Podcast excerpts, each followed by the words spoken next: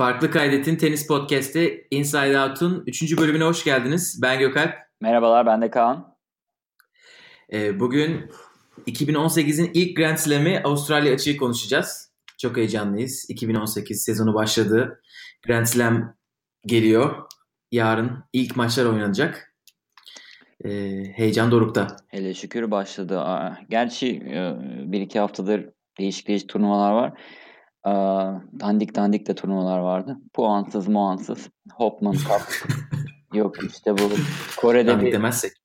Kore'de bir gösteri turnuvası vardı. Neydi onun adı? Avustralya'daki. Kuyong. O Avustralya'da mı? Evet, o Melbourne'deydi. Hayda, niye Korece ismi? Ben birinde. Ben onu Kore'de sanıyordum. Neyse, zaten izlemedim de istatistiklerine baktım. Orada değişik şeyler olmuştu. Neyse, adam gibi bir turnuvaya başlıyoruz. Evet, çok fazla gösteri turnuvası düzenlediler. Hopman Cup oldu, Kuyong oldu, Fast Four oldu, Tie Break Tens. Her türlü formatta ama sonunda Grand Slam geliyor. İyice sirke döndürdüler burayı. Adam gibi turnuvalar izleyemiyoruz. Aralara sıkıştırıyor. İlla yok işte para toplayalım, yok bilmem ne falan. Evet, yarın çıkıp oynayacaklar. Yarın başlıyoruz. Evet, bugün ne yapıyoruz podcast'te? Çok heyecanlı olacak. Şimdi erkekler kurası, kadınlar kurası, bunların üzerinden geçeceğiz. Her kurada çeyrek finale çıkacak 8 ismi tahmin edeceğiz Kaan'la. Önce erkeklerle başlayacağız, sonra kadınlara geçeceğiz. Ondan sonra dedik ki kaçırmamanız gereken ilk tur maçlarını söyleyelim size. Onları konuşalım. Son olarak da turnuvada sürpriz yapabilecek isimleri belirleyeceğiz. Kendi görüşlerimiz ne olacak bu konuda? Ve Kaan, turnuva bahis kazanma oranlarıyla da turnuvayı kazanma oranları daha doğrusu. Aynen. Onlarla. Turnuvayı kazanırsa 1'e kaç veriyor manasında. O oranları açıklayarak podcast'i kapatacak. Aynen. Evet. Başlayalım mı? Hadi başlayalım. Birinci erkeklerden başlayalım çünkü kadınlar çok zor, ben bilmiyorum. Erkeklere bakalım. Kadınlar çok zor. Karman çorba. Evet, şimdi şöyle yapacağız. 8 tane kısımdan oluşuyor kura. Her 8 kısımdaki ilk 16 seri başlarını okuyacağım ben önce. Ondan sonra Kaan'la ikimiz teker teker o kısımdan kimin çeyrek finalist olacağını tahmin edeceğiz. Onu söyleyeceğiz. Aynen. Söylüyor olacağız. Tabii ki çeyrek finalleri tahmin ediyoruz. Birinciyi falan. Her maçı bakamayız tabii ki. Ama çeyrek finale bakıyoruz. Yani birinciyi falan bilmek zor zaten. Şimdi de. Evet. Haftaya bir daha bakacağız. Çeyrekten sonra haftaya. Evet. Devam. Önümüzdeki haftaki podcast'te de çeyrek final, yarı final, final, dananın kuyruğu koptuğu yerleri önümüzdeki hafta konuşacağız ama bu hafta çok maç var. Evet, hemen başlıyorum. Erkekler kurası. Birinci kısımda seri başları 1 numara Nadal, 16 numara Isner. Bu iki isim var. Kaan, bu kısımdan kimi çıkartıyoruz çeyrek finale? Isner koca çınar. Dev çınar. Ya burada uzun adam. Uzun o. Politik Isner adam. Hayda. Bunu hiç yapmamıştık. Ya güzelmiş. Yalnız Gökalp, beni politikaya sokmazsan burada spor konuşuyor. Lütfen. Burası bence aynı anda mı söyleyelim? Nasıl yapacağız? Aynı anda zor olacak ya. Aynı anda olacak. Zaten senkron kayıyor. Ben İstanbul'da, sen Geneva'da. Aynen öyle. Tamam, evet. Burası çok kolay. Nadal diyorum. Nadal'dayız değil mi? Nadal'cıyız.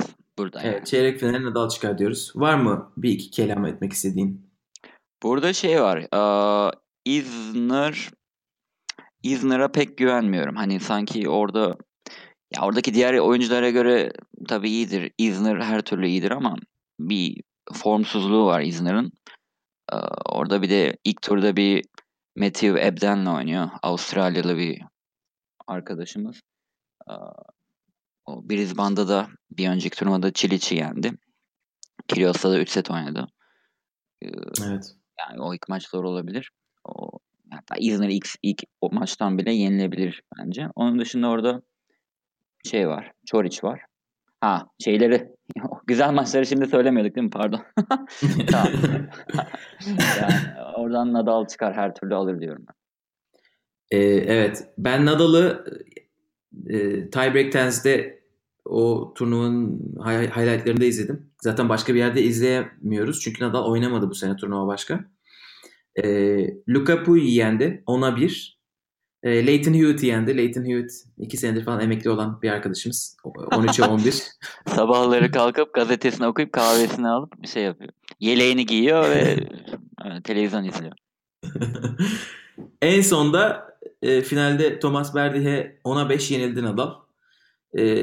Yani oradan çok bir form bilgisi göremedik ama kura çok iyi. Yani o kısımda hiç Nadal'a bence şey yapabilecek, tehdit edebilecek bir insan yok. Orada bir Ćorić var.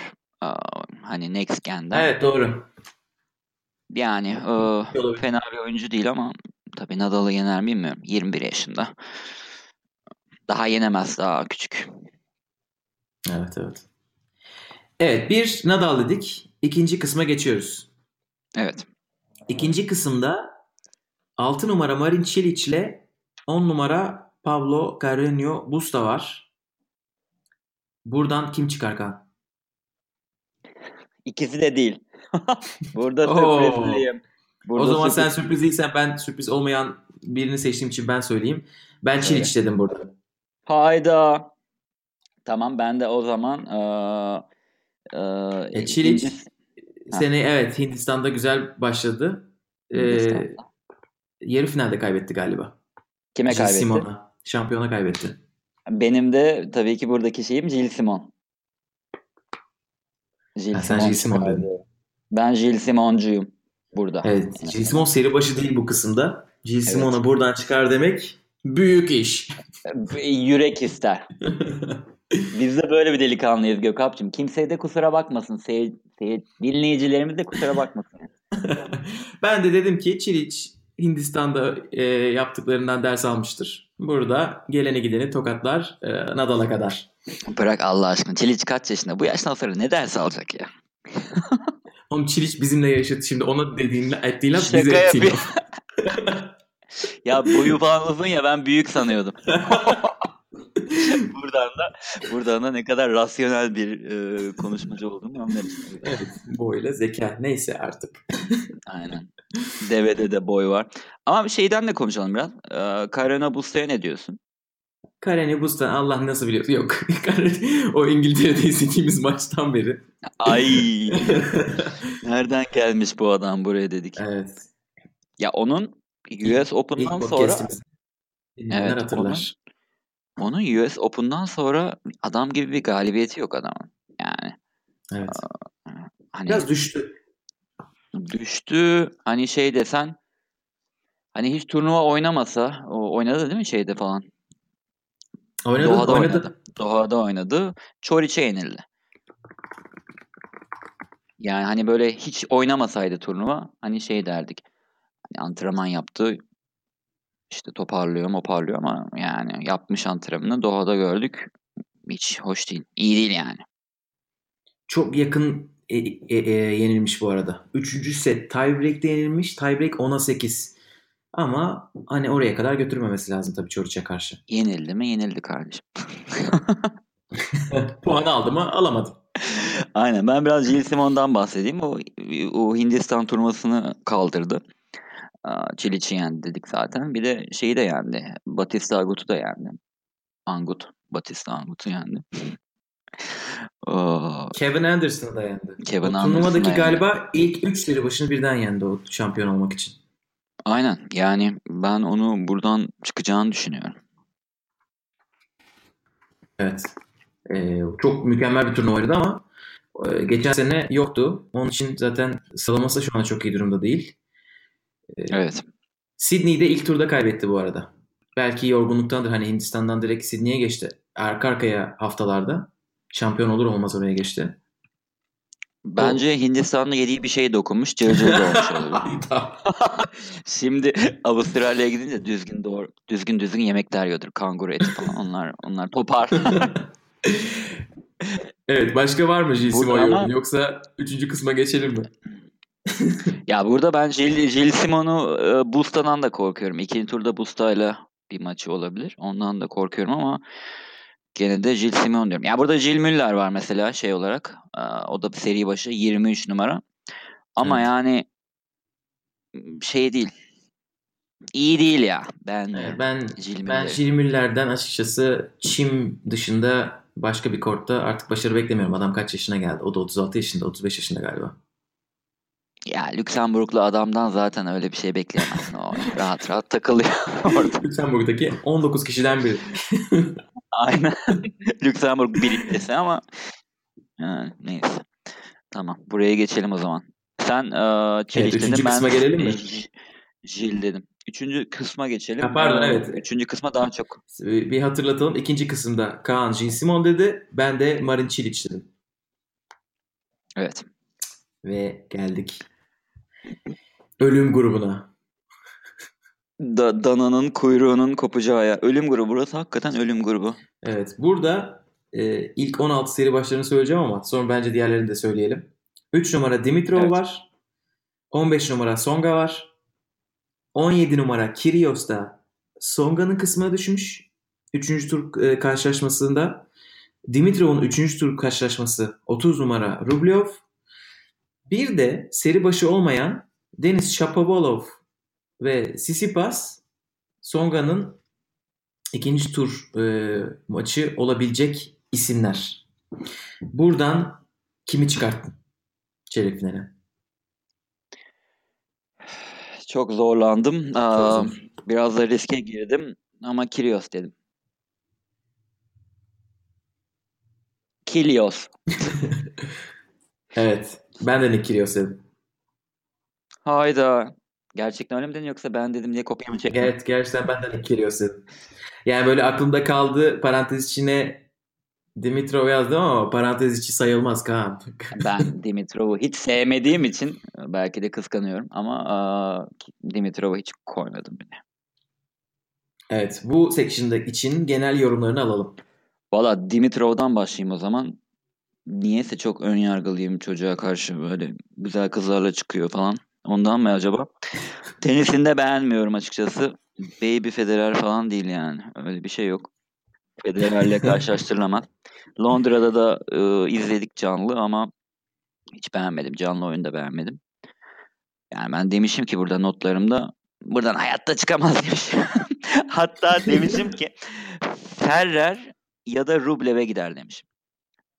Bu arada Rublev nasıl okunuyor? Rublev. Sen daha iyi bilirsin. Rublev'in ismi. Rublev değil mi? Orada evet, genel bir hatadır. Herkes yapar. Rublev o. Elin üstünde iki nokta var. O yav diye okunuyor. Evet. Buradan buradan evet şeye giden bilir. Töder'e giden bilir. Töder. Yani Rublev Federer maçı da Ferrer maçı da güzel olacak. Söyletti. Buradan Federer turnuvayı kazanır diyorum. Allah söyletti. Oradan Dimitrov gelemez, Ferrer ya da Rublev demişim. Kyrgios'un tarafında tabii orada konuşacağız. Tsitsipas'la Shapovalov'un maçı var. Bunlar tabii next gen. Kyrgios'ta next gen diyebiliriz. Evet. Ya Kyrgios'u biliyorsun hani çok yetenekli falan ama birazcık buraya bipleyelim, piç bir oyuncu.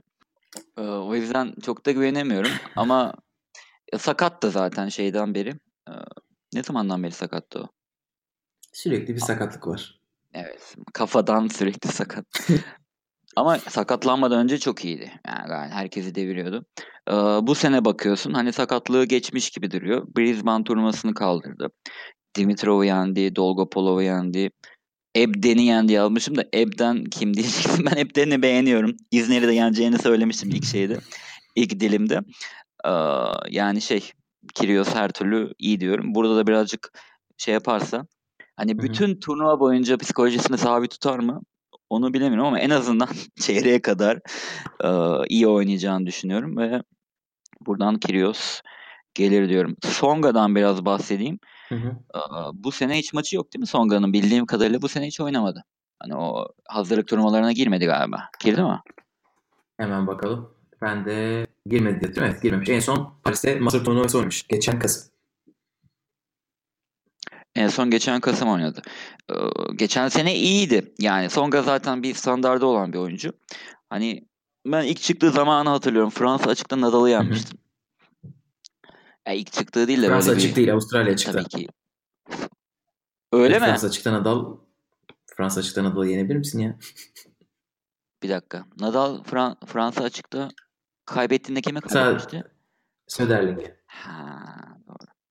2008'de finale çıkarken Songa Nadal'ı 6-2 falan yendi böyle. Çat çat çat öldürdü. Çok güzel maçtı. Voleye falan geliyordu sürekli böyle, ben şaşırmıştım. Evet. Hani Avustralya'yı seviyor aslında. Doğru söylüyorsun. Doğru, Avustralya seviyor. İyi bir oyuncu. Hani ama kurası kötü bence. Yani ikinci turda Sisipas'la Shapovalov'un galibiyle oynayacak. Evet. Yani orada bunlara bile gidebilir yani. Ama hani buradan komple de hani çeyrek finalde çıkabilir tabii ki. Sürpriz ama bence bayağı zor bir gruba düşmüş. Yani başka bir tarafa çıksaydı ilk 16'ya falan çok rahat çıkardı. Burası işi zor diyorum. Başka var mı? Onun dışında bir yorum daha yapayım. Ferrer ve Rublev maçında. Rublev pardon. Ya Ferrer çok enteresan bir adam. Ya adamın bayağı bir standardı var. İyi top tutuyor. İyi koşuyor. Ya şu an 35 yaşında, yaşlı kurt ama hala geçen turnuva yendi. Chang'ı yendi. Bu Next-Gen'deki var ya. Pyeongchang. Chung mu? Ben sürekli yanlış okuyorum. Ben bilmiyorum. Ben de yazdığı gibi okudum. Yoksa bu da Rublev gibi Cheong-yong. Ferrer Yeni Zelanda'da yarı final oynadı. Del Potro'ya yenildi. Evet. Del Potro gayet formda. Ferrer Rublev maçı güzel olacak. Gene ben güzel dediğim maçı erken söyledim ama yine de bahsetmek isterim. Rublev da zaten genç, 20 yaşında. İyi de oyuncu. Ferrer Rublev maçı güzel olabilir. Dur bakayım. Ferrer'in yeri tam olarak nerede? O ilk turda oynayacaklar. İlk turda oynayacaklar, evet. Evet. Onlar zaten ben onların galibinin yukarıda ilk 16'da Dimitrov'u yeneceğini düşünüyorum. Sen çok düşünüyorsun. Ben her şeyi düşündüm. Hiçbir şey senin söylemeye gerek yok. Senin yorumlarını alalım. Şimdi bence Dimitrov öncelikle çok güzel bir oyuncu. Çok iyi bir oyunu olan, çok göze hitap eden oyunu olan bir oyuncu diye buradan Dimitrov'u savunmak istiyorum. Buradan bütün Bulgar komşularıma selam yolluyorum. Komşu. Bütün Hasköylülere selam olsun. Şimdi ben buradan Kyrgios çıkacak dedim. Diğer isimlerin hepsi çok güçlü. Dediğim gibi bence Songa çok kötü bir kura çekmiş.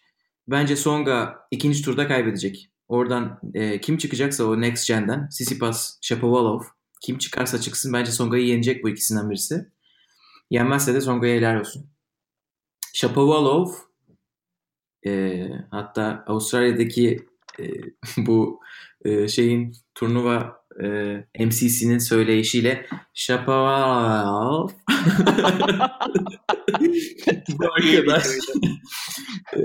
bu arkadaş Shapovalov Songa'yı geçen sene Amerika açıkta 3 sette yendi. Onun için bence tecrübesizlik de olmayacak. Songa orada gidecek. Bence Rublev Ferrer'i yener. Rublev'un şöyle bir oyunu var. İzledin mi bilmiyorum. Ben Katar'da bir maç izledim. Her topa abanıyor çocuk. Yani bence daha oyunu tam oturmamış. Ama her topa avanabilme yeteneği var. Forehand, backhand. Bu herkesin yapabildiği bir şey değil. Yani counter punching yapmıyor. Her şeyi verirmiş gibi vuruyor. O mükemmel bir strateji değil tabii ki. Yani çok kısa vadeli böyle interval'lar bir an yap bir an çekil yapılması gereken tabii. Bir şey. Doğru. Çocuk sürekli yapıyor. Ama bence o Ferrer'i yenmesine yetebilecek bir şey. Sonra bence Dimitrov'u elenir o. Bence Kyrgios Dimitrov'u yener diye düşündüm. Kyrgios oradan çıkar. Hatta benim şöyle bir düşüncem var. Kyrgios istekli olduğu ve sakat olmadığı bir durumda Grand Slam şampiyonu olur. Yani şu an hatta bu Avustralya açığı da alır diye düşünüyorum ama o iki şart Kyrgios için o kadar zor ki sakat olmamak ve istekli olmak. Hiçbir zaman öngöremiyorsun.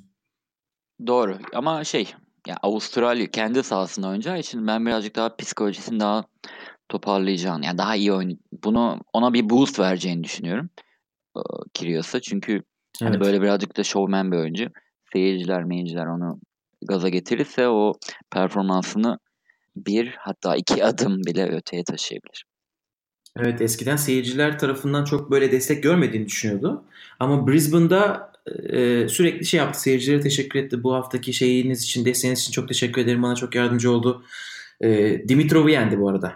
Önemli olan o. Brisbane'da Dimitrov'u yendi. Ve hani sakat olduğu söyleniyor. Sakat yendi Dimitrov'u. Düşün. Finalde Ryan Harrison'ı sakat yendi. Sakatsa eğer.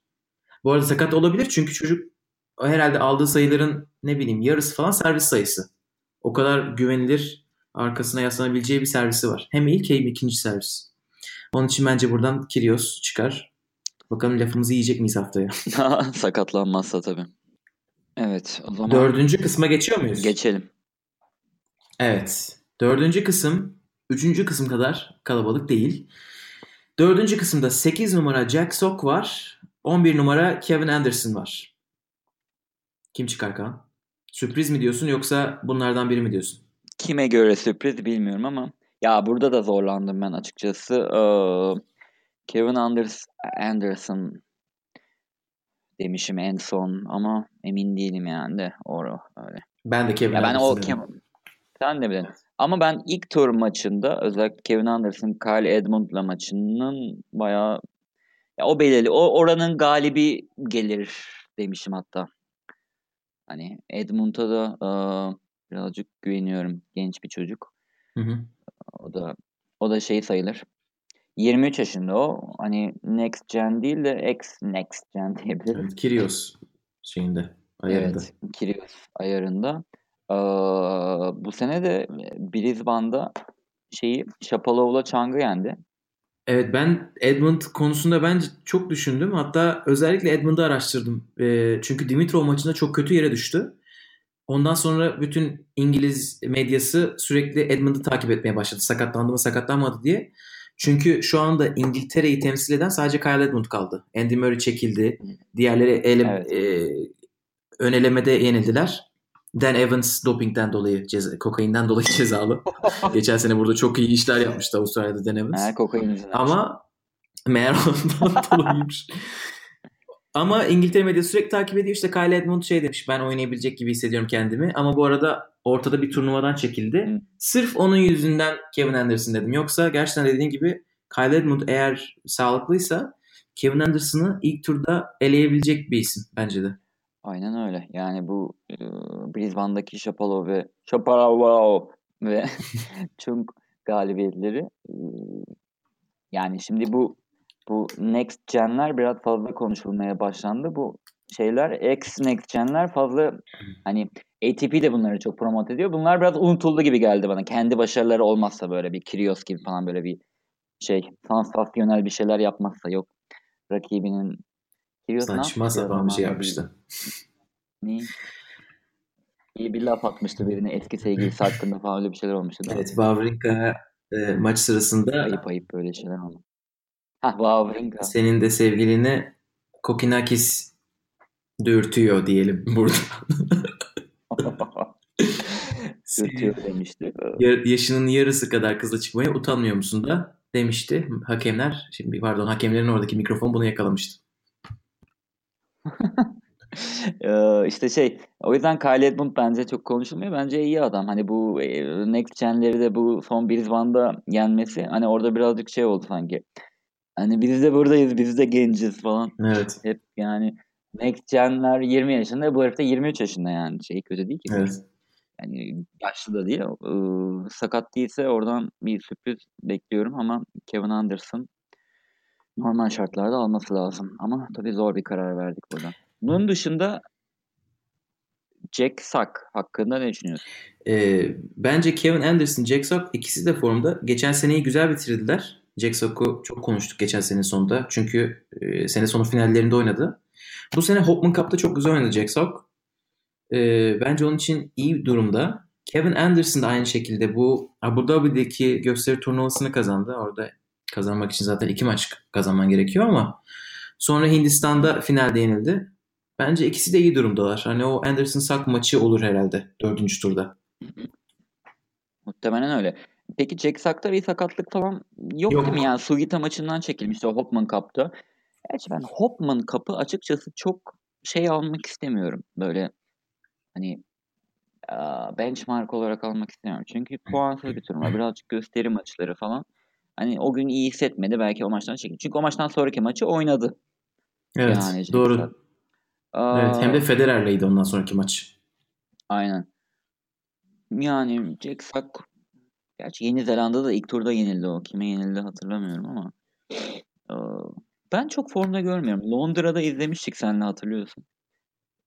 O maçta Dimitrov'la oynamıştı değil mi? Doğru. İlk seti almıştı, sonra vermişti. Doğru diyorsun. Yeni Zelanda'da ilk turda 1 numaralı seri başı olmasına rağmen 6-3 çok rahat yenilmiş. Evet. Yani sanki çok da formda olmayabilir. Ama yani gene her türlü Jack Sock'tır. Burada baktığında o taraftan o gelir kesin. En azından 16'ya kadar. Orada kim var? Lucas. Yok. Cole Schreiber var. 13. turda oynayacağı. Ha doğru, Cole Schreiber. Cole Schreiber toprak kort oyuncusu. Bunun burada hiçbir şey yapabileceğini sanmıyorum. Gerçi şeyi güzel. Önü açık gibi de yani 32'ye falan çıkar gibi. Ama burayı alır onu. Kapatalım mı? 4. kısımda ikimiz de Kevin Anderson dedik. Evet. Hayırlısıyla bakalım sonuçlar neler olacak. Aynen. Şimdi zor bir yer. Evet, şu anda artık Kur'an'ın alt kısmına geçtik. Yani şu ana kadar konuştuğumuz insanlarla şu andan sonra konuştuğumuz insanlar finale kadar zaten hiçbir zaman karşılaşamayacaklar. 5. kısımda seri başları 5 numara Dominic Thiem, 9 numara Stan Wawrinka. Evet. Buradan kim çıkar? İstiyorsan hadi ilk sen söyle. Önce ben söyleyeyim. Evet. Çünkü ikisi de değil benim söyleyeceğim isim. Senin de mi öyle değil? Sen söyle. Ben buradan çeyrek finale 20 numara Roberto Bautista Agut çıkar dedim. Ben de arada kaldım. Ben de dedim ki ya burada şöyle bir şey var. Göremediğimiz Wawrinka var. Yani kapalı bir kutu. Adam Wimbledon'dan beri oynamadı değil mi? Adam gibi. Oynadı mı? Ben göremedim. Ya da Wawrinka mı? Evet, Wawrinka. Wawrinka hiçbir şey oynamadı. Hiçbir şey oynamadı. Ama Wawrinka yani. Şimdi bu adam toparlandıysa birazcık, sakat değilse falan, eski performansı varsa hani Wawrinka diyorum ama değilse ben de Bautista Agut'u söylüyorum. Evet. Yani burası ben şöyle bir not almıştım. Bence en güçsüz kısım. Yani bu 8 kısmın en güçsüz kısmı. Çünkü Dominic Thiem toprakta harikalar yaratsa da sert kortta hiçbir şeyini görmedik hala. Özellikle evet. Grand Slam'lerde. Wawrinka açık şöyle söylüyor. Ben Avustralya açığa katılmaya bugün karar verdim diye galiba 2 gün önce söyledi. Katılmaya karar verirken ilk tur maçını kazanabileceğimi düşündüğüm için katıldım diyor. O nasıl bir yorum? Hani yani Federer'in geçen sene yaptığı yorumla Wawrinka'nın bu sene yaptığı yorum arasında hiçbir şey yok. Benzerlik yok. Çünkü Federer demişti. Ben şampiyon olacağımı düşünmesem katılmazdım. Şampiyon olması çok sürpriz oldu tabii ama Wawrinka burada diyor ki ben son dakikaya kadar kararımı düşündüm. Kuyong'daki gösteri maçından bile çekildi Wawrinka. Evet. Abu Dhabi'den de çekildi. Bütün gösteri turnuvalarından çekildi. Hiçbir şey yok yani. Match practice yok. Antrenmanlarda bu ilk 20'deki oyuncularla yaptığı setlerin çoğunu kaybetmiş. Ama diyor ben ilk tur maçımı kazanacağımı düşünüyorum. Onun için buradayım. Hani belki beklentileri aşağı çekmek istiyordur ama bir de şöyle bir şey var Wawrinka ile alakalı. Çok büyük başarılara imza attığı ve çok yakın arkadaşı olduğunu söylediği koçu Magnus Norman Wawrinka'ya hiçbir şey söylemeden birkaç ay önce Wawrinka'yı bıraktığını açıkladı Twitter'da. Wawrinka da bundan bir ay sonra benim bundan haberim yoktu. Duyduğum zaman çok üzüldüm. Çünkü o benim sadece koçum değil arkadaşımdı.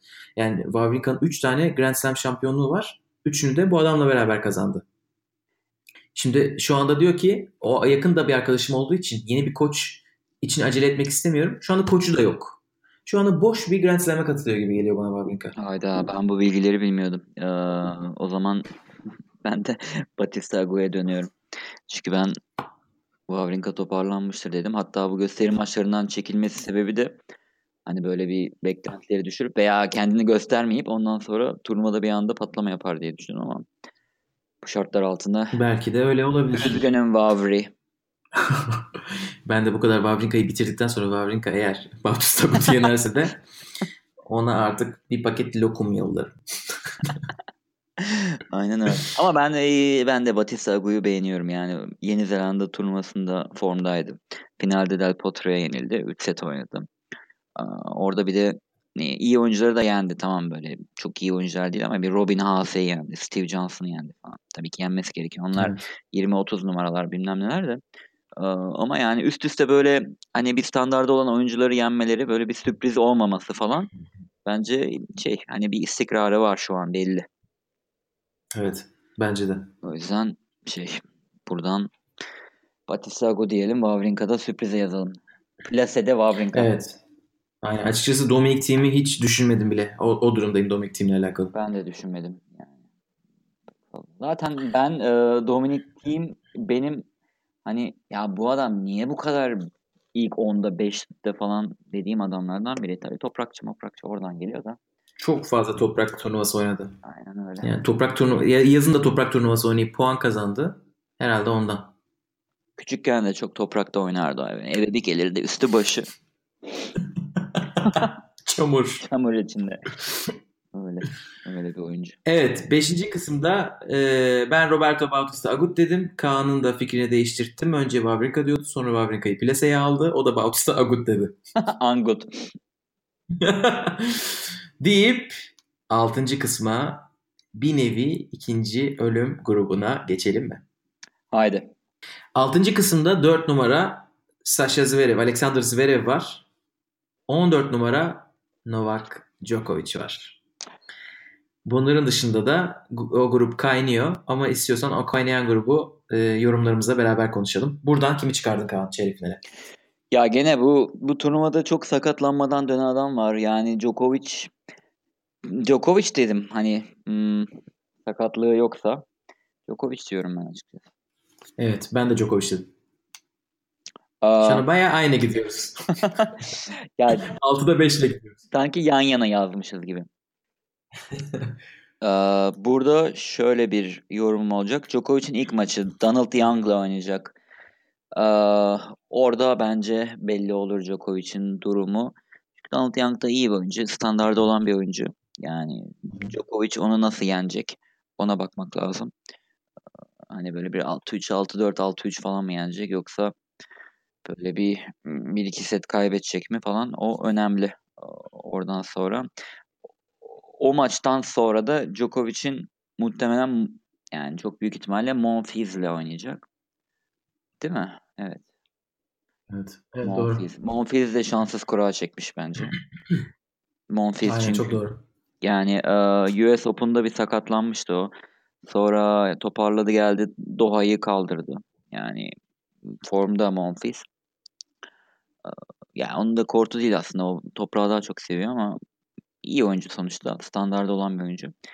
İkinci turda o maç güzel olur diye düşünüyorum. Hatta Djokovic atıyorum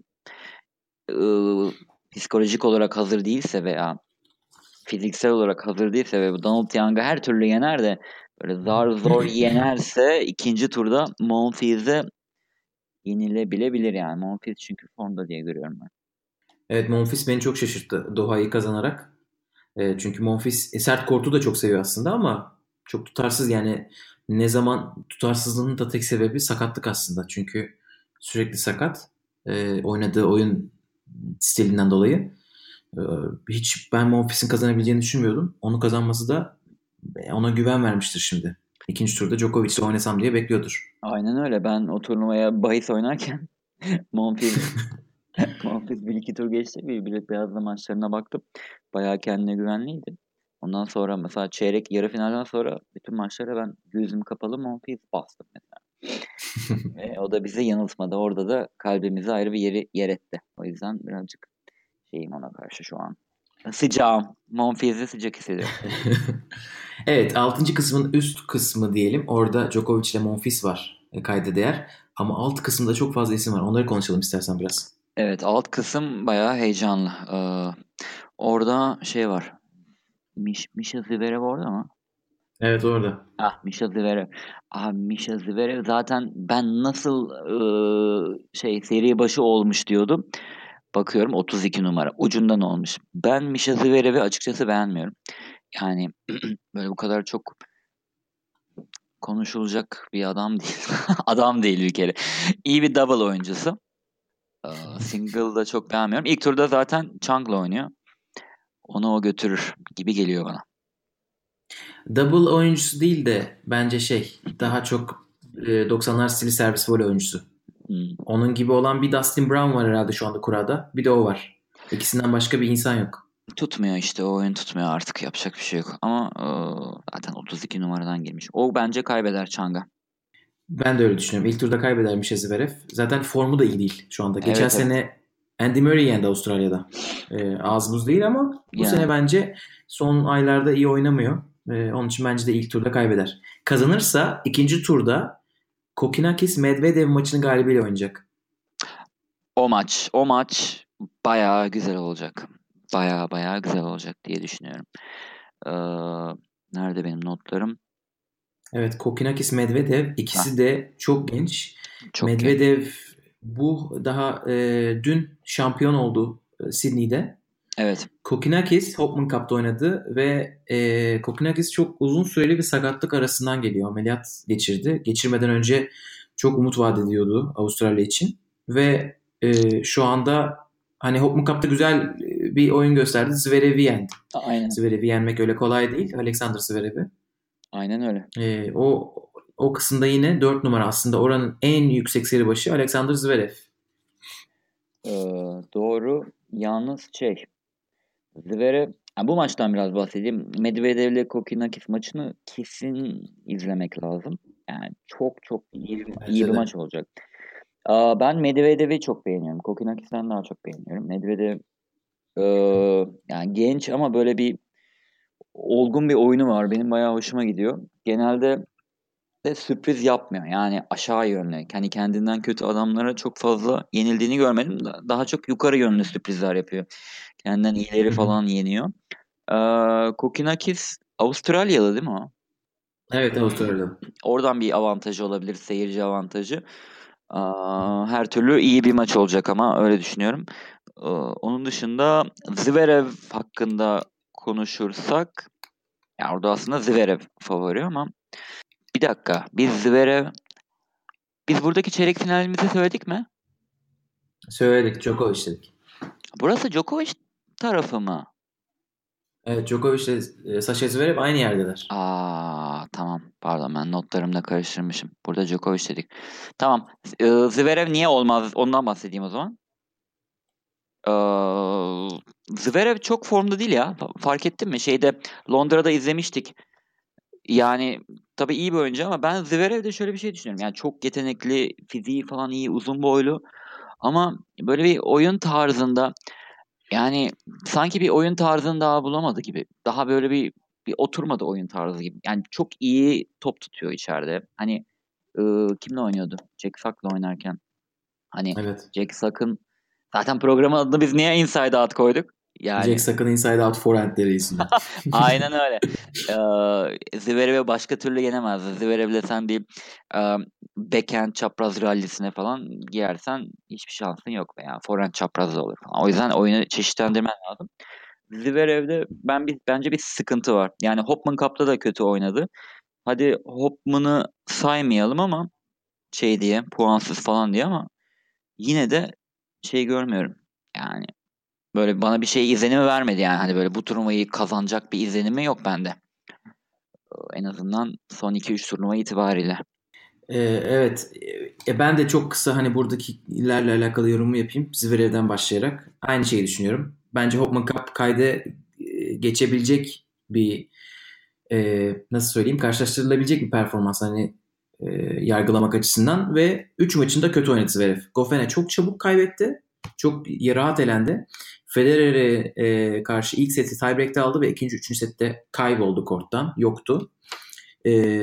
Sanırım son diğer maçı da Jack Sock'laydı. Onun yaptığını hatırlamıyorum ama bence hiç formda değil. Ve bence genel olarak Alexander Zverev'in biraz gelişimi durdu. Çok güzel yükseldi geçen sene. Şu anda yeni bir şey yok. Yani orada artık bir karakter gerekiyor. Bir Grand Slam de tecrübe gerekiyor. Ama şansına çok zor bir kura. Yani biraz daha kolay bir kura olsaydı güzel ilerler, tecrübe yaratırdı ama bence ondan bir şey olmayacak. Medvedev çok iyi. Aklımdaki tek soru işareti Medvedev çok yorgun mu şu anda? Çok üst üste maç oynadı. Kokkinakis çok gaz olacak. Hani bu gazla 5 setlik bir maç alırsa mesela ilk turda, ikinci turda Chung onu bitirir mi? Onun için Kokkinakis ile alakalı hakkında öyle bir soru var. Ya da hadi ikinci turda 5-4 ya da 5 sette aldı. Sascha Zverev ile oynayacak. Onun için onunla ilgili kafamda öyle bir soru işareti var.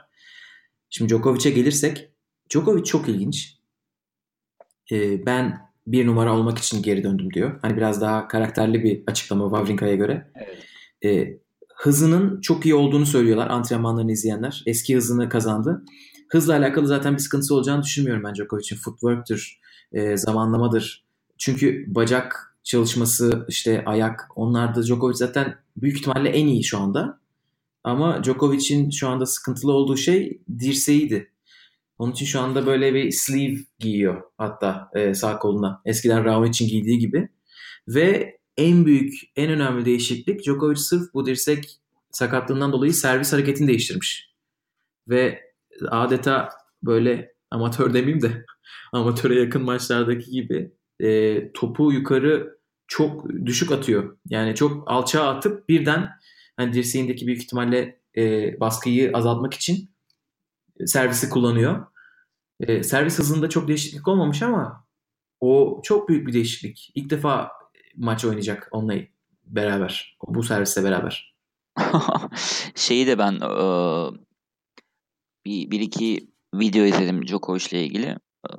Bu turnuva öncesi açıklamaları falan. Hani şey diyor, dirseğim %100 iyi diyemem ama şu an iyi hissediyorum diyor. Bilmiyorum, belki Djokovic dediğin adam öyle şey de bir adam değil. Gerçi ben birinci olmaya geldim demiş ama hani şey birazcık ağlayan bir insandır ya Djokovic. Böyle kortta mortta da sakatlanmış numaraları falan yapar bilmem ne. O yüzden bu sakatlığıyla ilgili tamamen geçse bile ben tamamen geçti diyeceğini düşünmüyorum. Hani birazcık şeye de nasıl diyeyim? Hani yenilirse birazcık oraya da affedersin bok atabilir diye düşünüyorum. O yüzden bence iyileşmiştir ama iyileşmemiş. İyileştim demez. Bir de 2 tane maç oynadı. Onu söyleyelim. Tiebreak Tens'de Hewitt'e yenildi ama hani o çok eğlenceydi. Orada hiçbir şey yani bu arada o turnuvada da kazanana $250,000 verdiler. Berdych çok mutluydu ama orası biraz daha eğlencesindeydi işin. Kuyong'da Dominic Thiem'i çok rahat yendi. Galiba 6-1 6-3 yendi. Evet. Yani o bile bir belirti bence. Djokovic bence çeyreğe çıkar. Çok zor bir grup ama bence buradan Djokovic çıkar. 6 defa şampiyon burada. Tabii doğru. Son olarak Medvedev'e ben niyeyse fazla güveniyorum. Bayağı beğeniyorum Medvedev'i. Medvedev oradan ilk 16'ya kesin çıkar diyorum ve 16'da Djokovic'le oynar. Hani başka bir tarafta olsaydı Medvedev benim sürprizim açıkçası birazcık ama Djokovic'in tarafında olması onun için şanssızlık. Başka bir tarafta olsa bir çeyrek görürdü diye düşünüyorum. Evet. 6. kısmı ikimiz de Djokovic diyerek bir sürü soru işareti ve bir sürü sürpriz ihtimaliyle bitirdik. Aynen. Şimdi de 7. kısma gelelim. 7. kısımda 7 numara David Goffin ve 12 numara Juan Martin Del Potro var. Buradan kimi seçtin Kaan? Burası da zor bence. Burada ben Del Potro ve Goffin'in oynayacağını düşünüyorum ilk 16'yı. İkisi arasında kaldım ve en son Goffin dedim. Ben rahat bir şekilde David Goffin dedim. Bakalım o kadar rahat olacak mı? Del Potro'yu açıkçası birazcık şey yaptım. Beni korkuttu. Yani Goffin açısından.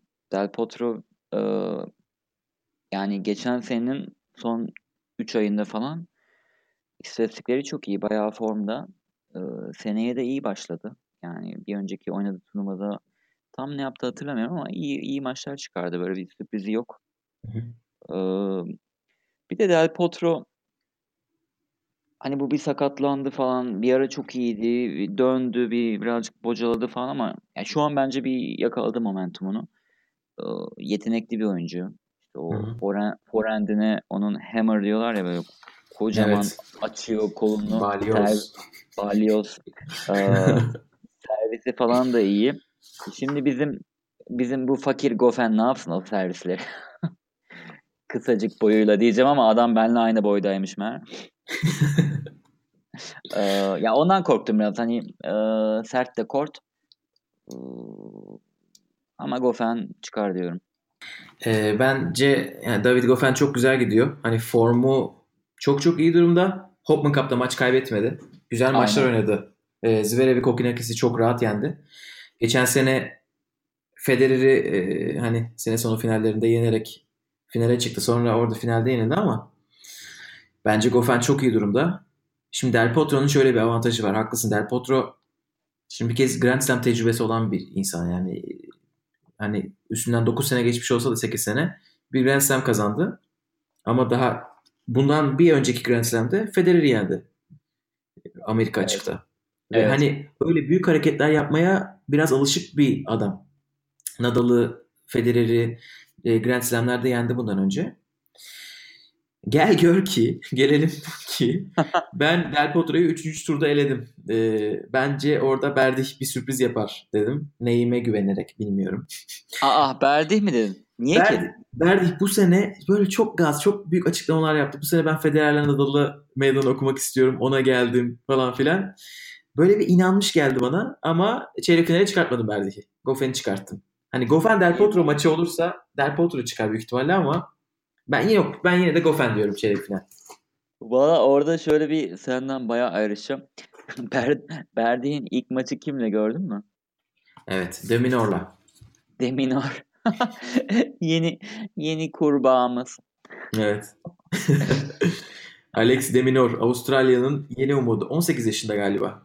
Evet. 18 yaşında, geçen sene 17 yaşındayken Avustralya açıkta bir tur geçti. Bu sene de önce galiba Brisbane'da yarı final oynadı. Sonra Sydney'de de finale çıktı. Doğru. Kime yenilmişti ya Sydney finalinde? Medvedev. Doğru, Medvedev. Medvedev. Ama yani adamın maçlarını izlemek çok enteresan bana. Çok ilginç bir oyun var. Ben izlememiştim onu ama bahislerde oynuyordum. Sonra Gökalp bana bir videosunu yolladı. Bir highlight yolladı. 10 dakikalık şeyle maçı. Kimdi o ya? İspanyol. Feliciano Lopez'le. Böyle inanılmaz hareketli. Ya ben onun şeyini beğenmedim ama. Hani böyle bir yeteneği yok gibi adamın. Çok saçma sapan puanlar kaybediyor. Voleye gidiyor, oradan sağından solundan yiyor falan. Hatta şöyle birkaç puan izleyince adama bakıyorsun diyorsun. Lan bu adam nasıl maç kazanıyor acaba falan. Ama bir de highlight izliyorum ya. Ya adam sayıyı kaybediyor. Hop 15-0 geride, bir daha kaybediyor. 30-0 geride. Highlight atlıyor, sonra bir anda avantaj bunda olmuş. Arada ne yaptı acaba? Nasıl puan kazandı? Hiçbir fikrim yok. Ama böyle bayağı heyecanlı falan bir adam. Şeyi de hoşuma gitti. Yani böyle bayağı konsantre, yüz ifadesi falan çok değişmiyor belli etmiyor yani duygularını ama böyle sürekli hareketli zıplıyor mutluyor. Servislerini beğendim. O duygularıyla alakalı Andy Murray dün bir tweet attı, gördün mü? Gördüm. Andy Murray yazmış, keşke benim de korttaki tavrım tutumum Alex Deminor kadar olgun olsa. Çok beğeniyorum attitüdünü diye. Bunu diyen de eski dünya birincisi yani. Gerçekten öyle bir şey var. Enteresan. Kendi sahası bir de Avustralya'da oynayacak. Bayağı güzel bir maç olur diye düşünüyorum o maç. Hatta ben o adamı Ya şimdi Berdych iyi bir adam ama böyle nasıl denir? Hani çok iyi yaptığı şu diyeceğim bir şey yok. Hani komple bir oyuncu. Her yönden iyi ama şu yönden çok iyi ben görmüyorum. Bu adam da Demineur'de yani Demineur'ü yenmesi için Berdy'nin bayağı uğraşması gerekecek diye düşünüyorum. Güzel bir maç olacak. O maçı kesin izlemek lazım. Onu ilk tur maçlarında konuşurken tekrar konuşalım. Tabii konuşuruz. 7. kısmı da bitirelim. Biraz hızlanalım. 7. kısımda ikimiz de David Goffin dedik. Ve son kısma geldik. 8. kısımda 2 numara Roger Federer. 13 numara Sam Querrey var. Burayı konuşalım mı çok fazla? Federer. Allah söyletti. Evet. Federer bence burada hiç kimseden bir tehdit görmeyecek. Çok rahat. Hopman Cup'ta gördük. Zverev'i Sock'u çok rahat yendi. Zverev'e bir set kaybetti ama sonrası çok rahat geldi. Khachanov güzel bir galibiyetti onun için. Gençlere karşı da iyi devam ediyor. Bence çok konuşmaya gerek yok gibi geldi. Federer bence. Burası bayağı en zayıf 16'lardan. Yani en zayıf 16'lık dilim. Yani Federer her türlü alır. Sam Querrey bence sıralamasını hak etmeyen oyunculardan. En azından son dönemdeki formuyla. Raonic Wimbledon'dan beri iyi bir galibiyeti yok. US Open'a da katılmadı zaten. Demineur'a yenildi Brisbane'da bir önceki turnuva. Burada pek bir şey yapacağını sanmıyorum. O yüzden Federer burayı rahat alır diye düşünüyorum. Evet, o zaman erkekler kurasını bitirdik. Aynen. 8 tane çeyrek finalist seçtik. 8 tane tahminimizin 7'si birbiriyle tutuyor. Ne demişler? Aklın yolu bir... Great minds think alike. Estağfurullah. İlk kısımdan Nadal dedik. İkinci kısımdan ben Çiliç dedim. Kaan Gilles Simon dedi. Üçüncü kısım Kyrgios dedik. Dördüncü kısım Kevin Anderson. 5 Bautista Agut. 6 Djokovic. 7 Goffin. 8 Federer. Güzel liste. Hayırlısı olsun. Hayırlısı. Evet. Deyip kadınlara geçelim mi? Hayır. Kazanın kaynadığı yer. Hiçbir favorinin olmadığı. Gerçekten hiçbir favori yok. Yani ben baktım çok da şey yapamadım açıkçası. Çok zaman harcayamadım. Sürprizlerin zaten normal sayıldığı kadınlar tenisine hoş geldiniz. Ben kadınlar tenisini hani şey olarak anlaşılmasın, cinsiyetçi olarak anlaşılmasın ama kadınlar tenisini sevmiyorum. Çünkü bahis oynadığım için ben bahis maçlarında kadınlar tenisinde yani hiçbir şey bilemiyorum. Kafayı yiyorum. Yani çok para kaybettim bu iş. Ondan sonra o yüzden yani baktım. Ben direkt Simona Halep deyip işin içinden çıkmak istiyorum. Birinciyi seçtim. Evet, burayı biraz daha hızlı geçeceğiz. Hani bu kadar daha erkeklerde yaptığımız kadar detaylı analiz yapmayacağız. Teker teker hemen tahminleri belirtelim. İlk kısımda 1 numara Simona Halep, 16 numara Elena Vesnina var. Halep. Buradan Kaan zaten Halep dedi. Hatta Halep'i sene sonu 1 numarası olarak tahmin edip orayı kapattı full kadınlar tenisini. Göğüslerini aldırdığından beri tepkili de olsam da ona ama aynı zamanda da destekliyorum. Tenisini etkiledi. Evet, ben de burada Halep diyorum. Çok rahat. Çok rahat şöyle bir sadece şey koyalım oraya. Ashley Barty var burada. Avustralya'nın yıldızı. Ashley Barty çok güzel tenis oynuyor son zamanlarda. O Halep'e 4. tur maçında zorluk çıkarabilir. Aynen. Seyirci falan da birazcık işin içine girerse orada sıkıntı yaratabilir. Zaten evet. Hani kadınlar tenisine çok rahat şu gelir demek için deli olmak lazım. Evet, bence de. Öyle bir şey yok. İkinci kısımda 6 numara Plíšková ile 9 numara Konta var. Kaan, buraya baktın mı hiç? Ya normal şartlarda Plíšková derdim ama ve lakin Plíškova'nın son performansını çok beğenmiyorum ama gene de Plíšková diyeceğim. Konta'dansa Plíšková olabilir. Gerçi Konta da başka İngiliz var mı şeyde burada? Heather Watson olması lazım. Laura Robson var mı bilmiyorum. Evet, Heather Watson var. Başka da bir İngiliz yok. Yani bu İngilizler de ben 6 aylık Londra maceramda böyle kendi tenislerini çok tutuyorlar. Avustralya'da belki bir seyirci desteği gelir mi? Hani öyle bir artı puan kazandırır mı? Bir adım öne geçtirir mi diye düşünüyorum ama yine de. Konta Avustralya kökenli bu arada. Aa, öyle mi? Avustralya'da, evet, Avustralyalılar İngiltere'ye çok hani küçükken göç etmişler, onun için İngiliz vatandaşı. Öyle bir avantajı olabilir. O zaman Konta diyorum, değiştirdim. Ben buradan ikisini de seçmedim. Konta formsuz gibi gözüküyor. Plíškova'ya da açıkçası emin olamıyorum. Plíškova ya çok mükemmel gidiyor ya da birinci turda eleniyor, ikinci turda eleniyor. Ben buradan Safarova'yı seçtim. Bakalım neler olacak. Her şey olabilir. Üçüncü kısımda üçüncü kısım gerçekten çok güzel bir kısım. Yani üçüncü kısım çok kaliteli. Burasının ölüm grubu diyebileceğimiz. 3 numara Muguruza ile 14 numara Sevastova var.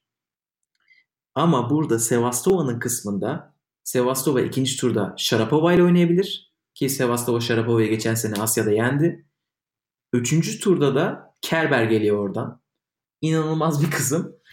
Kerber bu sene maç kaybetmedi. Yeni koçuyla beraber mükemmel gidiyorlar. Hopman Cup'taki bütün maçlarını yendi. Sydney'de şampiyon oldu. Aynen öyle ama Kerber'in orada Donnavekic var. Son zamanlarda formda. Sharapova var. Yani Sharapova eski Sharapova değil ama eskisi olmaya çalışıyor. Zor bir yer. Evet. Çok zor. Muguruza tarafında Radvanska çok form iyi değil bence. Radvanska oradan gelemez. Orada bir Surenko var. Surenko'yu ben sürprizler yapıyor. Nasıl okunuyor? Surenko. Surenko. Çaykovski. Yok, onun gibi değil. Sen burada kimi dedin bu arada? Kimi? Ben burada Kerber'i seçtim. Sharapova'ya rağmen. Benim Sharapova'dan beklentim büyük değil açıkçası Grand Slam seviyesinde. Muguruza da iyi bir oyuncu ama Kerber çok iyi gidiyor ve Kerber bu turnuvayı kazandı 2 sene önce. Bence Kerber. Gerçekten hiç kimseyi söyleyemiyorum ya. Öyle bir değişik bir yer. Ben Donnavekic diyorum. Nasıl olsa tutarsa wow desinler. Tamamdır. Dördüncü kısma geçiyorum. Dördüncü kısımda 8 numara Caroline Garcia, 11 numara Kristina Mladenovic var. Eski takım arkadaşları, şimdili kavgalılar. Buradan burası gerçekten en güçsüz kısımlardan biri ama sırf seri başı olduğu için ben Caroline Garcia'yı seçtim. Bir tane sürpriz olabilir. Orada Çek bir kız var, Vondroshova diye. O bayağı kuvvetli bir kız. O bir sürpriz yapabilir. Yoksa Garcia. Vondroshova'nın da ilk tur maçı zor aslında. Şey değil. Evet, Vitövt. Hayır, onunla mı oynuyor? Vitövt oynuyor. Her şey Vondroshova diyorsun. O, evet. Evet, onlar aile oynuyor. Aynen. Ben de Caroline Garcia diyorum. Evet, hemen alt kısma geçtik. 5. kısım. 5. kısımda yine zor bir kısım. 5 numara Venus Williams, 12 numara Julia Görges var. Venus Williams'ın ilk maçı Belinda Bencic ile. Bir de burada Avustralyalı Darya Gavrilova var. Nasıl Avustralyalı bir isimse. O da yine Avustralyalı olanlardan. Buradan ben zorla Julia Görges'i seçtim. Yani Elisa Mertens de var orada. Elisa Mertens de var burada, evet. Evet. O da efsane işler yapıyor. O da bu grupta. Gayet iyi işler yapıyor. Belinda Bencic, Venus Williams ilk maç. Güzel maç olabilir. Aynen öyle. Elisa Mertens Hopman Cup'taki maçlarını kazandı. Üstüne gitti Yeni Zelanda'da hem tek hem çiftlerde şampiyon oldu. Öyle bir kadın biliyor musun? Yani, efendim? Öyle bir kadın diyorum yani. Ben tahminde bulunmuyorum. Geçelim. Ve bir şey diyeyim. Ben de Görges dedim bu arada. Neden? Tamamen 3 turnuva üst üste kazandı Görges. Hı-hı. Dinlendi bir de. Hani bu son haftaki turnuvayı oynamadı özellikle. Onu pas geçti. Çok iyi bir tenis oynuyor bu ara. Allah artırsın. Hemen 6. kısma geliyorum. 6. kısımda 4 numara Svitolina, 13 numara son Grand Slam şampiyonu Sloane Stephens var. Buradan çok rahat bir şekilde 4 numara Svitolina'yı seçtim. Burası güçsüz geldi biraz bana. Svitolina'yı ben de Onu seçtim. Zaten de favorilerden, turnuvanın kazanma favorilerinden. Hemen 7. kısma geçelim. 7. kısımda 7 numara Yelena Ostapenko, en son Fransa açık şampiyonu. Ve 10 numara Coco Vandeweghe var. Coco Vandeweghe de Amerika açıkta yarı final oynadı. Hopman Cup'ta güzel bir form gösterdi. Bu açıklamalarından anlayacağınız gibi. Ben Coco Vandeweghe'yi seçtim çeyrek finalist olarak. Orada mesela Samantha Stossur var. Kaya Kanepi sürpriz yapabilir formda gibi son zamanlarda. Kaya Kanepi zaten tenise sürpriz yapmak için gelmiş bir insan. Bahisçilere tepki olarak doğmuş bir insan. Gerçi ben artık o rüzgara karşı, yani Kaya Kanepi'ye oynamaya başladım. Çünkü sürpriz yapıyor yani belli. Kaybetsem de üzülmüyorum. Çünkü oranları iyi oluyor. Buradan var mı bir tercihin? Ostapenko'nun son turnuvalarını izlemedim. Oynadı mı son turnuvalarda? Ostapenko geçen senenin sonunda zaten biraz yine şeye geçti. Tutarsız bir forma geçti. Sydney'de ilk turda kaybetmiş. Makarova'ya 7-6-6-1. Sydney'den önce de en son oynadığı turnuva geçen sene Asya turnuvaları. Yine ilk turda kaybetti. Sene sonu finallerinde çok bir varlık gösteremedi. Ondan önce bir tek Çin'de Halep'e kaybettiği bir yarı final var.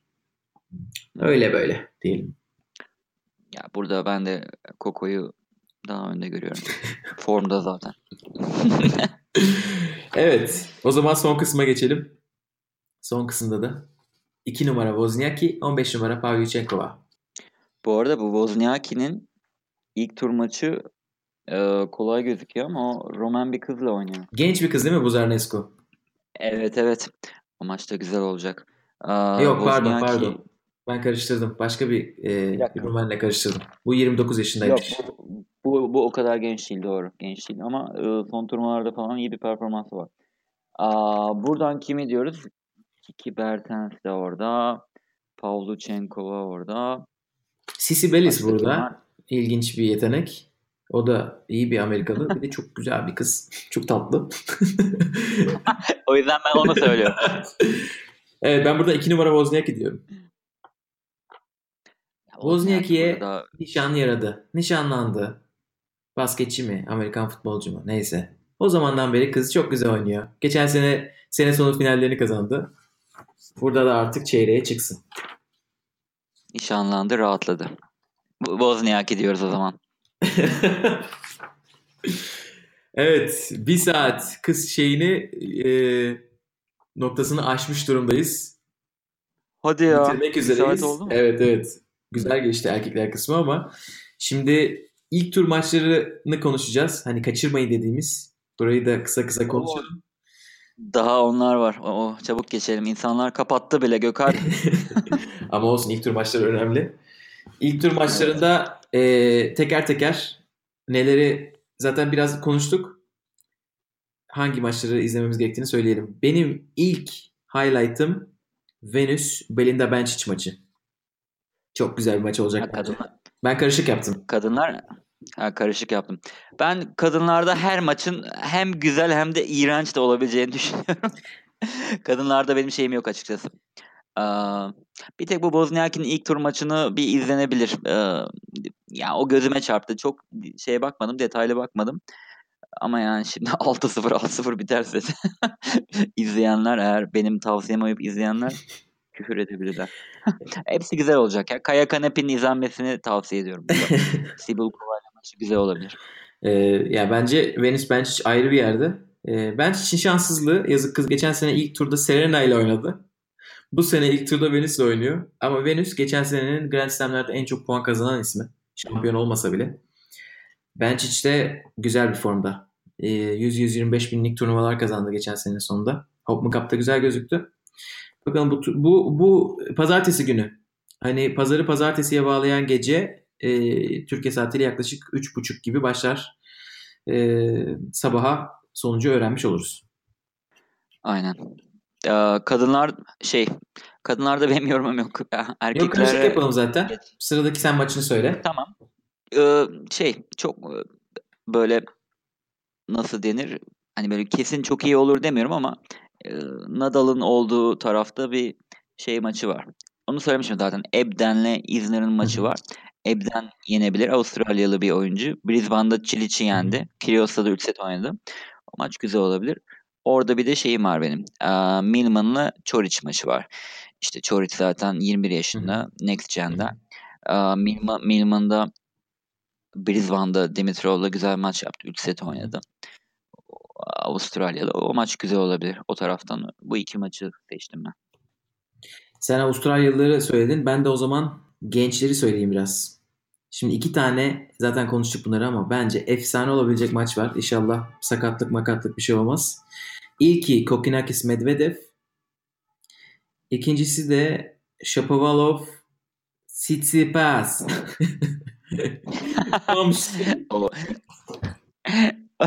O iki maç bende de var. O iki maç çok güzel olacak. Onları uykumuzdan feragat edip izlememiz gerekecek. Herkese tavsiye ediyorum ben de. Evet, Tsitsipas, Shapovalov. İkisi de tekel backhand oynuyorlar. Bu Yunan arkadaşımızın bir de çok iyi bir tutum var. Böyle çok tenisi seviyor. Gitti orada tiebreak tenisi izlemiş. Ondan sonra Katar'da güzel işler yaptı. Buradan güzel bir maç çıkar. Aynen. Bu iki maç dışında şeyde de bahsetmiştim. Ferrer'le Rublev maçını ben kesin izlenmesini tavsiye ediyorum. Güzel maç olacak. Aynen. Ben de ona Berdych Deminov'u ekleyeyim. Kesin. Onu da söylemiştik. O gayet güzel olacak. Kevin Anderson Kyle Edmund maçını da söylemiştik. O maç bayağı bir belirleyici olacak. Oranın çeyrek finaline çıkanını belirlemede. Bir de Next Gen'den Tiafoe Del Potro maçını ekleyeyim. Güzel maç, evet. O da güzel. Del Potro alır ama güzel maç olacak, evet. Bir tek kadınlara son bir dönüş yapacak olursak Julia Görges'in ilk tur maçı bence çok zor bir maç. Biraz hani tricky diyelim. Sofia Kenin diye genç bir yetenekle oynayacak Amerikalı. O maçta takip edilebilir. Erkeklere bir kere daha dönersem belki bir adım öteye geçeceğim ama Djokovic ile Monfils ikinci turda oynayacağın büyük ihtimalle oynayacaklar. Onların maçı da güzel olur. Onu söylemişim. Onu kesin diye düşündüğümüz için onu da ekleyelim. Aynen öyle. O zaman sürpriz yapacak isimlere geçelim mi? Geçelim.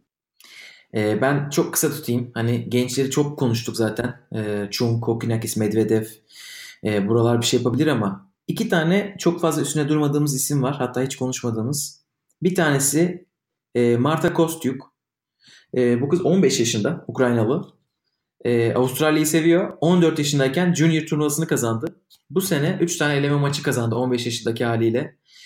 Hani şampiyon olur değil ama bir şeyler böyle bir hikaye olabilir bu turnuvada.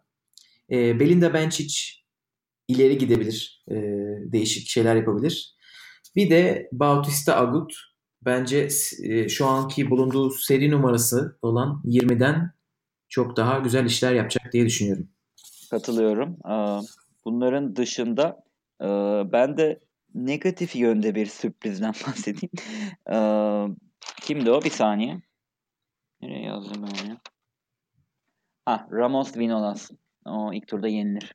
Seri başı olmasına rağmen. Ya zaten toprak oyuncusu. Onu boş ver. Bunu herkes bilir diyorsun ya. Sokaktaki herkes bilir. Kime sorsan böyle söyler. Kimle oynadığını biliyor musun? Kimle oynadığını yazmıştım. Buldum ben sana. Jared Donaldson'la oynuyor. Aynen. Jared Donaldson onu her türlü alır diyorum. O da yetenekli bir çocuk. Doğru. Güzel olur.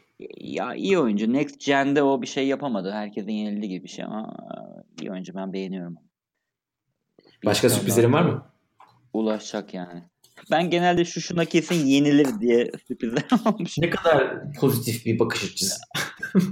Aynen. Özellikle mesela Mandarin'ı, gerçi Mandarin'ı şey değil ama ben bu işe ilk başladığımda yani fixture'a bakarken sanki her maça bahis oynayacakmışım gibi tek tek maçlara baktım. Mandarin'ı kesin yenilir. Mandarin lucky loser bir adamla oynuyor. Hani ona da yenilirse helal olsun. Ben hiç sevmiyorum Mandarin'i. Oyunu da sevmiyorum. Sürprizim bu. Yani ona ben muhtemelen bir bahis oynarım karşısında. Muhtemelen oranında 4 falan olur karşısında ama. Başka var mı bu kesin yenilir dediğim bir insan? Lucas Poil de yenilir kesin. Valla onun Avustralya'da kazandığı maç yok galiba.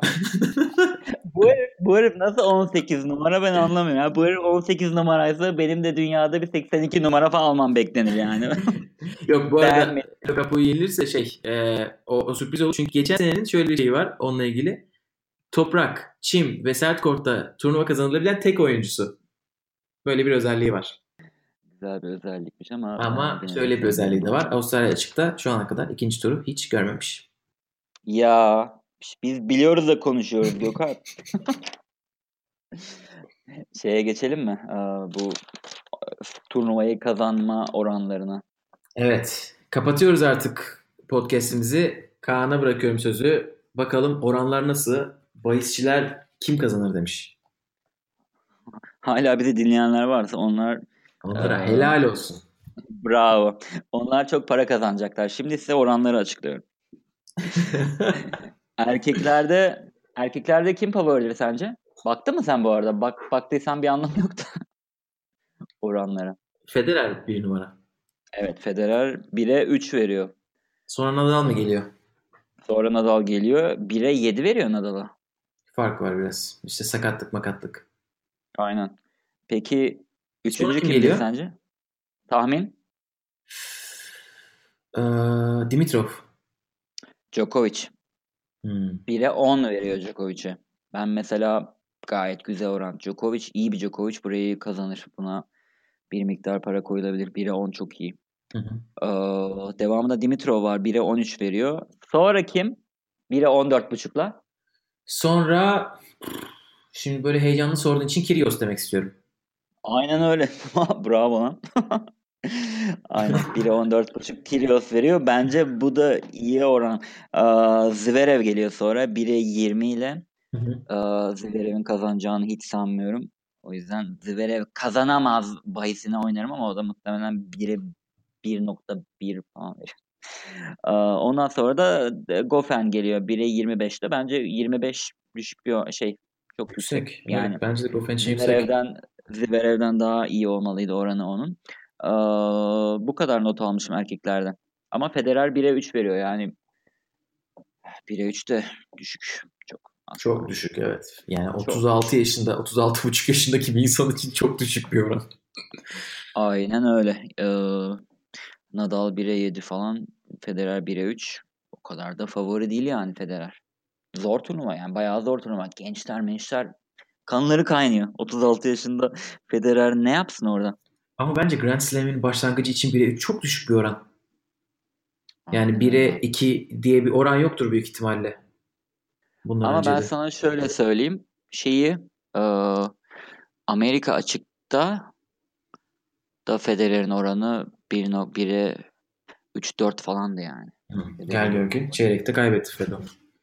Aynen öyle. Kadınlarda Svitolina var. Birinci. 1 numara Svitolina mı? 1'e 9 veriyor. Al işte. O kadar fark var kadınlarda. Böyle olması lazım zaten. Bence. Sonra? 1'e 3 ne? 1'e 3 ne ya? 1'e 3 girilir mi? Sonra Halep var tabii ki. 1'e 9.6 veriyor. Yani neredeyse ikisi. Aynen. Üçüncü Karolína Plíšková 1'e 10.5 veriyor. Yani 1'e 10.5 veriyor. O da çok yakın. Sonra Wozni var. 1'e 12 veriyor. Sonra Muguruza var. 1'e 14.5. Sonra beni şaşırttı. Sharapova geliyor. 1'e 15. Çok saçma bence. Sharapova hayatta kazanamaz. Bence de hayatta kazanamaz. Tamamen isimden dolayı mı artık? Aynen öyle. Millet Sharapova'nın ismini görüp basar diyeyim. Yani ben hani evi arabayı satıp Sharapova kazanamaza basasınlar yani. Öyle bir şey var. 1'e 15 hani çok düşük veriyordu. 1'e 15'in tersi. Sharapova kazanamaz diye bayıl. Ama yani imkanı yok. Kadınlar çok yakın yani öyle söyleyeyim. Bence bu saydığım 5 kişiden hiçbiri de kazanamayabilir. Hani öyle bir şey var. Erkeklerde bence Federer, Nadal, Djokovic, Dimitrov, Kyrgios, Zverev'den birisi kesin kazanabilir. Hani bu 5'inden biri kazanır diye bahis olsa ben evi arabayı satar girerim ama kadınlarda yani hiçbir şey yapmam. Bir kuruş bile harcamak istemem bu işe. Evet. Onun için de zaten kadınlar turnuvası bir o kadar zevkli. Birbirine yakın geçecek diye. Bunu ben pozitife bağlamaya çalışayım. Yani evet. Yani ben de şey hani kadın tenisini sevmiyorum değil. Çok sürprizli para kaybediyorum ben. O yüzden sevmiyorum. Yoksa izlemesi keyifli olacak. Şey olmuyor. Öyle. Evet. O zaman podcast'i yavaş yavaş kapatalım. Çok heyecanlıyız. Bu akşam maçlar başlıyor. Birkaç saat kaldı. Biz bunu pazar sabahı kaydettik. Hani siz de pazartesi turnuvanın başlarında dinleyin diye. Bakalım bizi neler bekliyor. Önümüzdeki hafta ilk haftanın sonunda yeni bir podcast kaydedeceğiz. Artık ikinci hafta için heyecanın arttığı anlarda. Bakalım ne kadar iddialarımız tutmuş. Ondan sonrası bizi neler bekliyor? Onları konuşacağız. Hayırlısıysa olsun Gökalp'cığım. Yani bu isimler eğer gerçekten hayırlısıysa kazansın. Kim hak ediyorsa kazansın. Goffin'in geçen sene o Londra'daki maçında hakem yüzünden kaybetmişti. Bence. Dimitrov'a. O yüzden Goffin ben şey yapıyorum. Yani hak eden kazansın derken hakem hatalarının olmadığı, gerçekten hak edenin, iyi oynayanın kazandığı bir turnuva herkese Allah'tan niyaz ediyorum. Öyle bir kelime bilmiyorum doğru mu kullandım. Diyerek bitirelim. Bizi dinlediğiniz için teşekkür ederiz. Teşekkür ederiz dinlediyseniz buraya kadar. İyi akşamlar. İyi akşamlar. Sabah dinliyorsanız da hayırlı sabahlar. Aynen öyle. Bir sonraki podcast'ta görüşürüz.